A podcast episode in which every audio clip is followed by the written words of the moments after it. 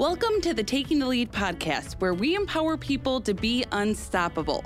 I'm Christina Hepner with my co hosts Leslie Hoskins and Timothy Cuneo. So, there's been a lot of talk about our logo lately, and everyone at the Leader Dog campus has been asking what dog each of us represents on our logo. Now, I was straight up told, without a doubt, I, I'm the Golden Retriever. I I would 100% agree that you are the golden retriever, and that's Yeah. a, that's not a bad thing. Yeah, I don't know. No. Does it just mean I have a golden personality? Yes, let's go with that. That's great. All right. Timothy, what are your thoughts? Who do you think you are? Who's re- which dog represents you? Of course, I've got to be the lab because you know Glacier. I've got Oh. a guide dog. It's a lab. nope. So, so- no. Well, that depends. So no, because what people were saying is that you're the German Shepherd. yes, you're the shepherd. You're the star of the Oh. show. You're the one everybody wants to hear Oh. about. Yeah. So we're Oh, hearing yeah. that uh, Christina's the golden, which are very out, you know, affectionate, bubbly, um, a little more. Uh, how do I say it? Attention s- seeking in a good way, in a Yeah, good that's way. And then Timothy. and, and they're a little high, and they're a little more high maintenance than the lab is. Hey, too, I am not high maintenance. Which then I just, I guess I fall into the lab category because I'm the last one standing here. But uh, Leslie is loyal like a lab. I am, I am loyal, focused. I also like treats, so I get it. That's how we get her into the studio. yes, exactly. well, you know that the uh, the German Shepherd's in the middle, so guess the angel's in the middle. oh, again. again Oh. with this, Uh, Timothy. yeah, Again. Yeah. Um, Yeah. Well, it's just Timothy, you're just the Fair. star, okay? That's why Yeah, you're in the middle. The middle is in the, the star of the show. Yes, yes. Yeah, Although okay. they do All right. say that shepherds are sometimes whiny or protective. only when it snows. That's true. You say it's terrible. Well, it's terrible. it is terrible. Well, we have found this conversation hilarious and one that I don't think any of us really thought about when creating the logo. Um, but it has come up several times recently of people stopping us in the hallways and saying, like, so who who represents who? Which dog are you? And we just crack up laughing because that, you know, we Yeah. didn't think of that. So yeah, I never knew that I multiple people would tell me I'm the golden. there, people are adamant that you're a golden. It is very strong opinions on that.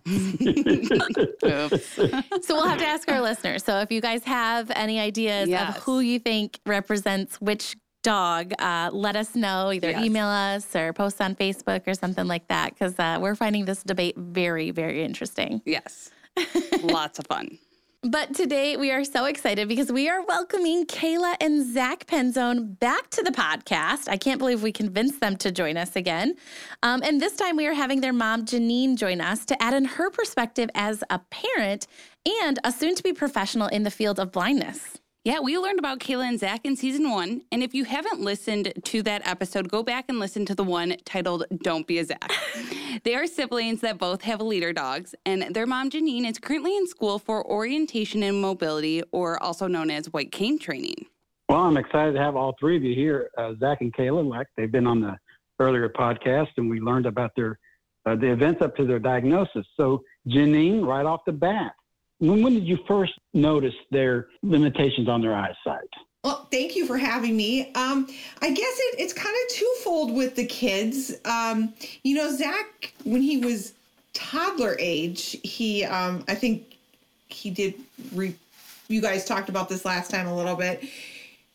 He kept running into things with his bicycle, his tricycle. And I'm not saying like head on things. This is what I kept telling the doctors. I'm like, he just misses like the he hits a part of the bumper of the car or when he's putting his bike in the garage it's just part of the garage door it was never like head on right into it because that's what everybody kept saying he's like oh he's just a toddler experiencing you know his boundaries and, and that and i'm like but it's just a little bit it, didn't get it he got glasses things got better for him you know teachers at school he never wanted to use lines on the paper he, um you know sloppy handwriting boy things. That's what I was told. Boys, boys are that way, you know. Boy thing. So I, you know, I kind of let uh, uh, things go. I know he, you know, Abbott and Boy Scouts. You know, he st- my my dad was um, the scoutmaster, so he would go on trips long before he was even allowed to be in scouting, and um, you know, sometimes he'd tell me about how he has to have the biggest flashlight there, or um, you know, he never wanted to walk by himself at night. Never really thought much about it, but all these little things were important that we kind of chalked up as childhood or the personality of the child. With Kayla, on the other hand, we all know she walked into the parking meter. yes. oh. That was like, that was my, actually, that was the point where I said in life, there is something wrong. Um, and somebody has to help me because um, Kayla was a very clingy.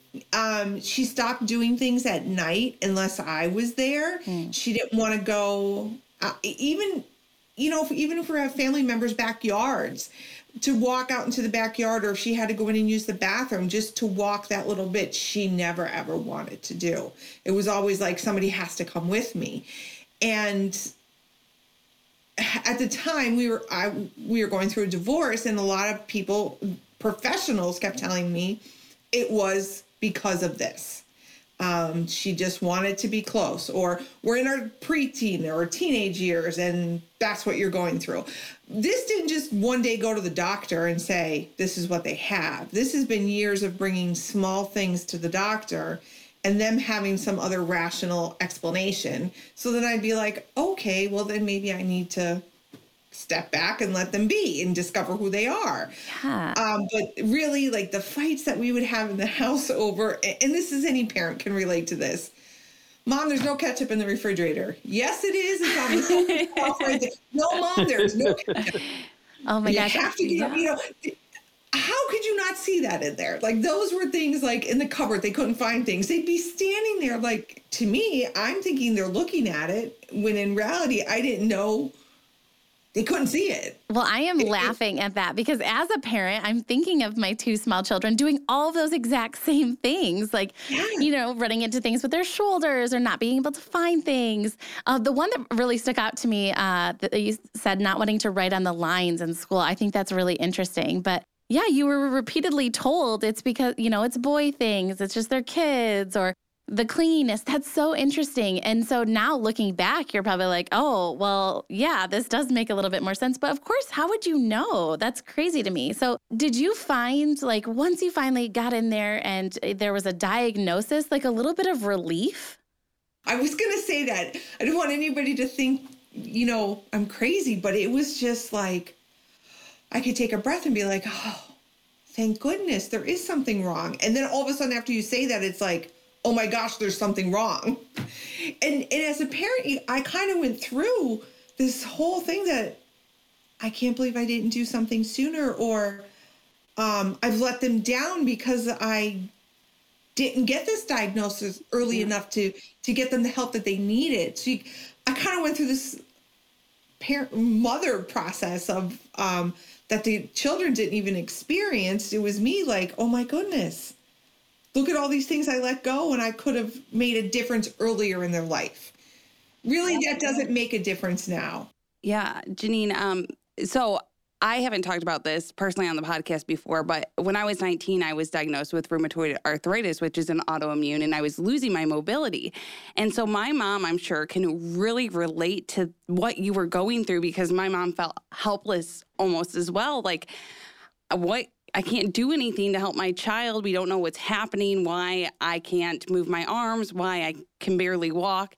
And so um, I remember, I mean, I'm fine now. I've gotten treatment and all that, but um, I remember her going through exactly what you're saying. Um, and so I think a lot of parents can relate in that way when something's happening to their children that they can't control. And I want to know, like, how did you, when you found out, how did you explain it to Kayla and Zach? And then Kayla and Zach, um, when your mom's done explaining that, how did you guys react to that? I don't think I really did the initial explaining. We were in the doctor's office that um, we got sent to a, um, a retina specialist. And the doctor, handed me this paper and he was so distressed because he was taking I'll never forget it his hands running it through his hair looking at me and, and he's like I have to tell you that your children have retinitis pigmentosa. And I heard nothing except for this leads to blindness. Mm-hmm. so I was like oh my gosh they're going blind. Like they're they're going to be blind completely blind. Mm-hmm. and he had given us a handout and he did a brief little explanation about it. The kids were in the room. They they could I was kind of in shock and not really knowing. I think we just read through the information he gave us and and we talked about it at home a lot. Uh, the kids could weigh in and, and see what they remember about that day, but yeah, Kayla. Personally, I feel like I I really just remember hearing the words retinitis pigmentosa and RP as the abbreviation. Um, at the time, I was 14, so I didn't really know what all the words meant.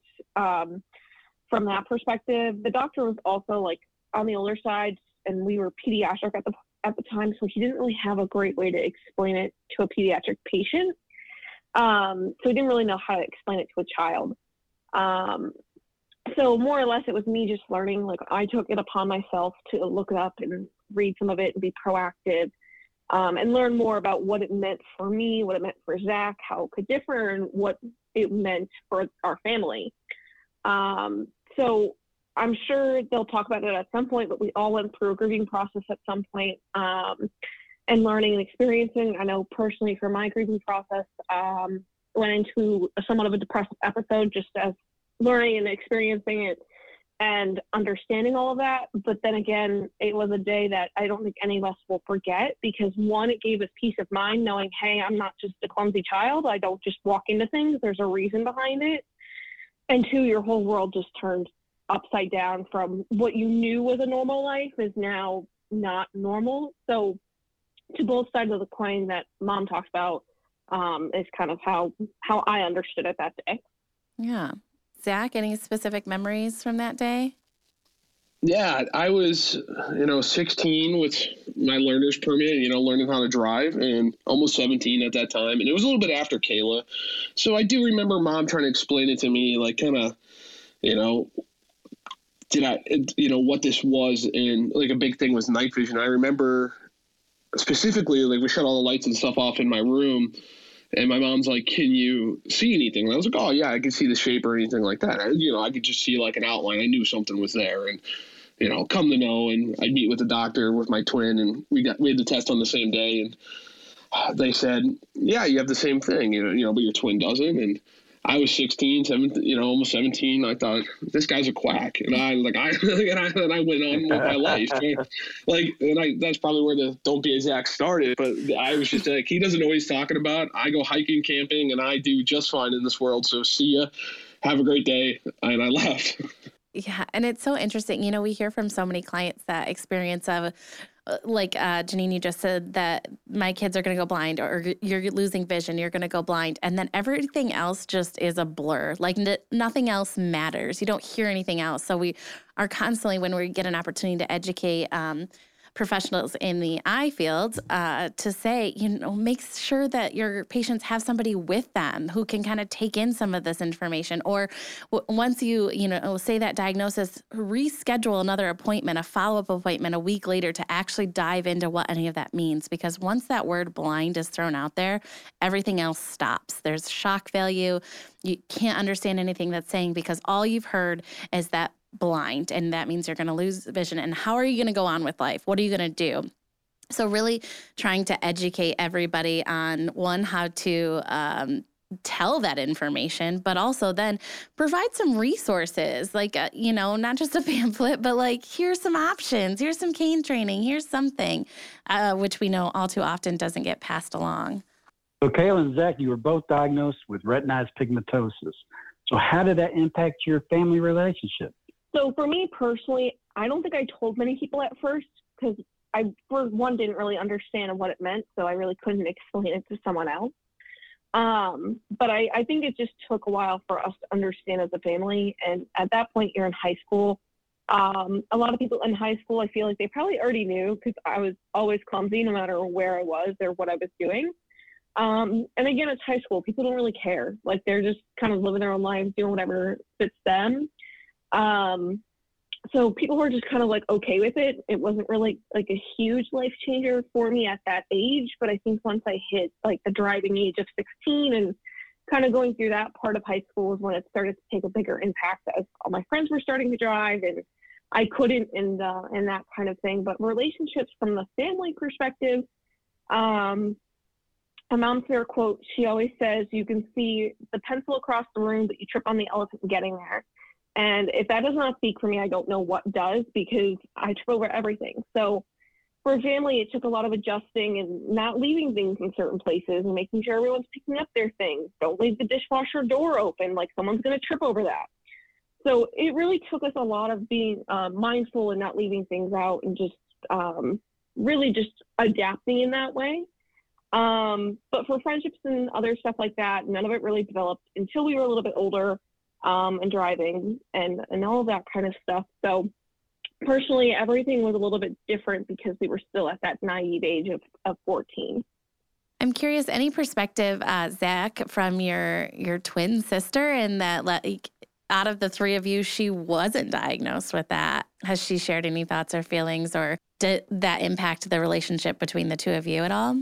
So I definitely think, you know, at first before we met with geneticists and really understood, you know, we just had a basic high school biology class. And because um, she was like, well, why, we're twins. Why doesn't that happen? Mm-hmm. But Kayla and I always had, you know, other ailments or, you know, our food eating stuff that were people always thought Kayla and I were the twins growing up, so it wasn't so much of a shock to my twin. Um, and yeah, I, I, don't think it really impacted our relation shipped a whole lot uh, being visually impaired, but it did impact Kayla and I a lot. It, it brought us a lot closer.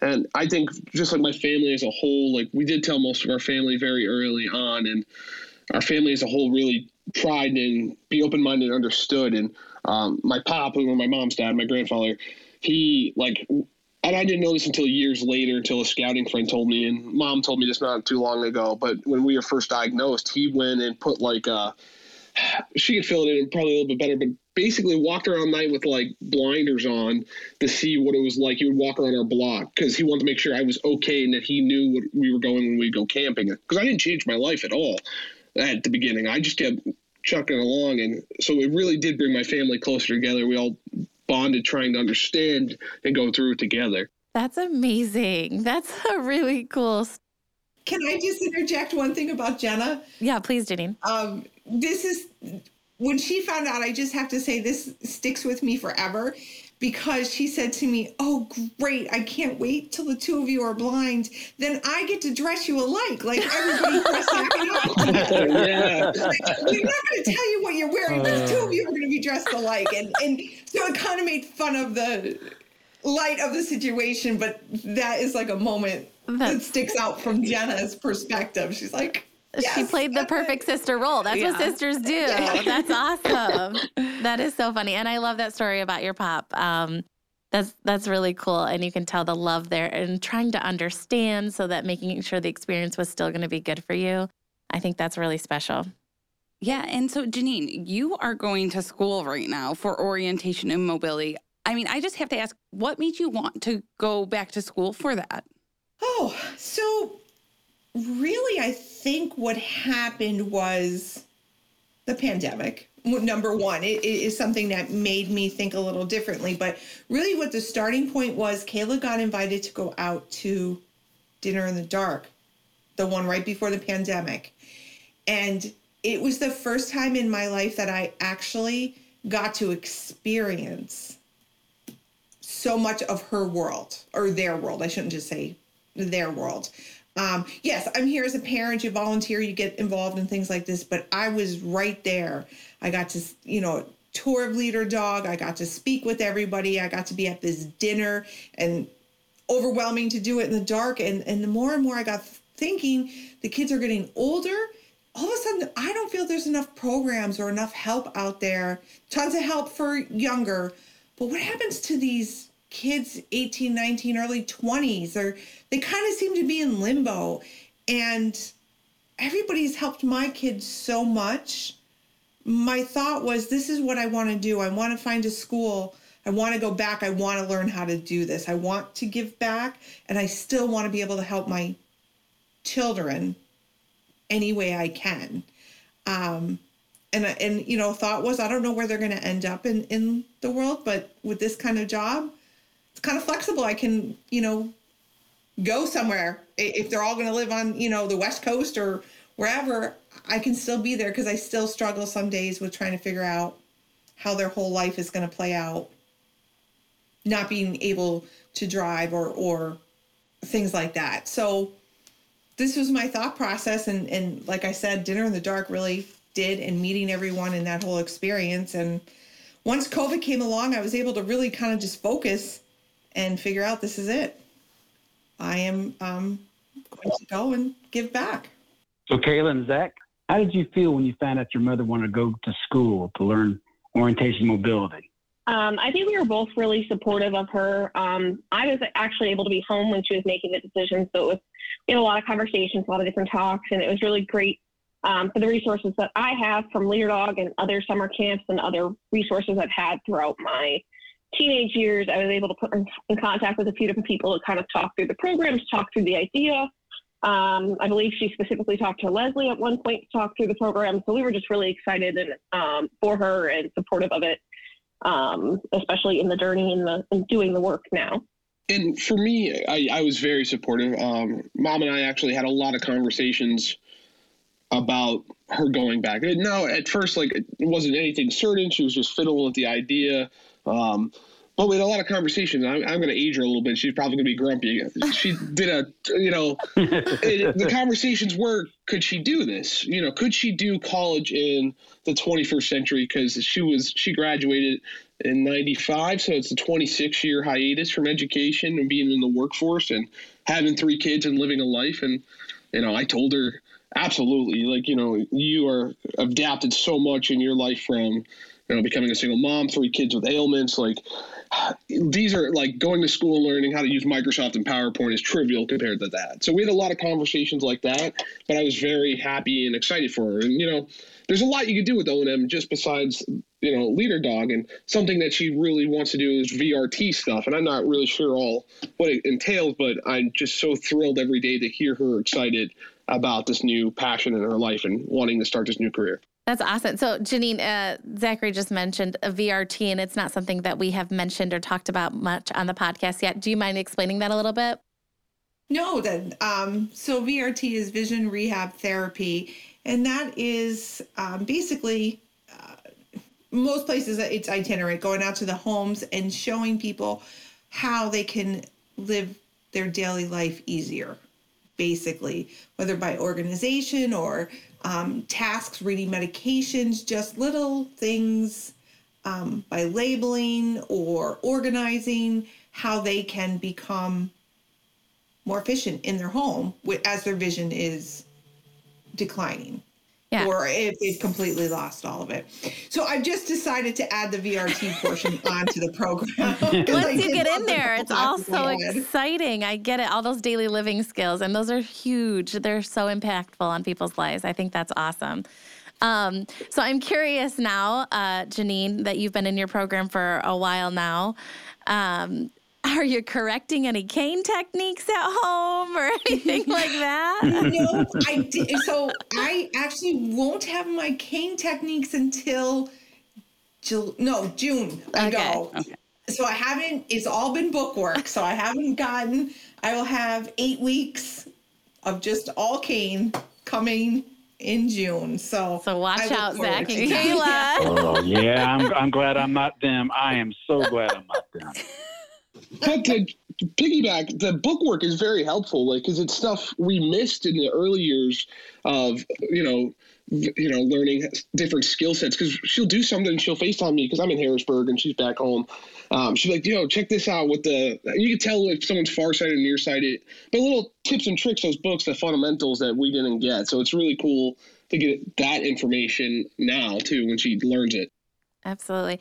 And part of going to uh, school to get your master's in orientation mobility is actually being under a blindfold and learning all of these cane skills. So I'm sure, Janine, you are going to get such a perspective um, and even more empathy than you already have of actually having to put on the blindfold yourself and learn all these cane skills and crossing streets and doing all these things that your kids do all the time.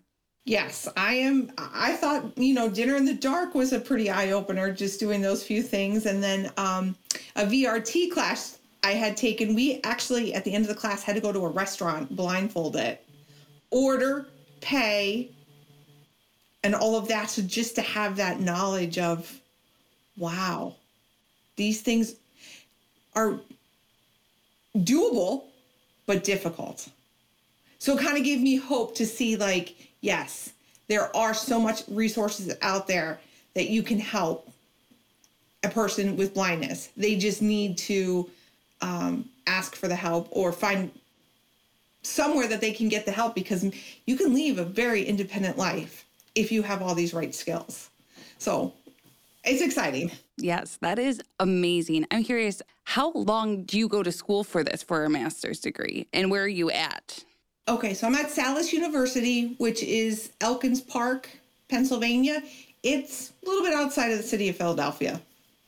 And um, the program is three, two and a half to three years. It's depending on um, how you do your internship, if you can do it during classes or not. So that that would be the extra semester. It is 500 hours of um, field service. So most people take that as an, another semester instead of taking classes and doing the field service. So Awesome. Well, I am so glad that you are enjoying it and even going to be adding on. I think that's incredible. And I know already that you will be a huge contributor to the field um, of orientation mobility and just blindness and low vision in general. You're going to come and bring so much experience. And I can imagine other parents having somebody to relate to is going to be incredibly helpful. So I'm curious now. Uh, you know, you've kind of you went through the original diagnosis, and you, you you know you're seeing your kids still out there doing things, being successful, being completely independent. What are some words of advice you would tell another parent, kind of just starting out or just receiving that diagnosis? I think the biggest one is it's okay to feel what you're feeling. You don't have to have a, a feeling there's not a specific oh you should be grieving um, you you should be worried. It's okay to be in that moment of of what you have um, and go with it. And that that feeling may change you know two days from now. And it's it's okay. You just need to know that there are people out there who can help um, and keep searching for answers. If somebody is not helpful um, we had to struggle a lot to find resources. It wasn't handed to us and say, here, here you go. We had to do research and keep moving forward. And, and um, I think that's the best advice. It's okay because a situation could change the day. And that feeling is something you guys have to work together at. You know, my fear and the kids' fear are most likely different. Most of the time, their fears are different than my fears but I could say that to them, and and of course my kids are older, so that also makes a difference. But they could say to me, "Mom, but why are you afraid of of you know us crossing the street? We have the dog now. They just take us right across. It doesn't matter how busy it is." And here's me like, "You're going to cross a three lane highway," you know, eh, eh, from parent perspective. So I, I think that's it. I can't give much advice for younger kids um, and, and talking with them, but just listen to your kids what they need they're mo- they're really going to tell you the best for for them not what you think is the best let your kid tell you and your child and and then help them that way whatever direction they're trying to tell you to go in it's not your direction because it's really their journey and you're just there to help along that journey I love that because as we've heard from Kayla and Zach, their journeys have been different. They started out different. They're continuing to be different. Um, they're unique individuals and have really taken this differently from, from the get go. So I think that's incredible. Um, so I want to thank everybody, all of you, for joining us. Um, also, I have to ask really quick, Zach, did you like the title of the last podcast that was "Don't Be a Zach"? yeah, because you gave me really hope because Timothy and I had this deal. We were going to get some royalties. I was really expecting yeah. for it to go through. Yeah. So I thought it was funny. We yeah, we had to. We were like, what do we title this? And we're like, oh, it has to be Don't, Don't Be, a, be a I loved it. I thought it was great. Well, I think that you can clearly, clearly see the support that you all have for one another and the love. And we are so happy that the whole Penzone family is part of the Leader Dog family. And thank you for joining us today. And thank you so much to our listeners for listening to the Taking the Lead podcast. I'm Leslie Hoskins with hosts Timothy Cuneo and Christina Hepner. We hope you enjoyed learning about the Penzone family. And please do join us next week as we continue to dive into the world of blindness.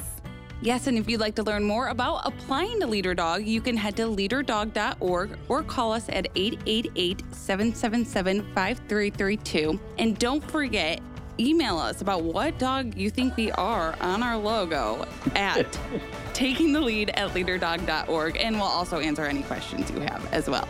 And if you also like today's podcast, make sure to hit subscribe and check us out wherever podcasts stream.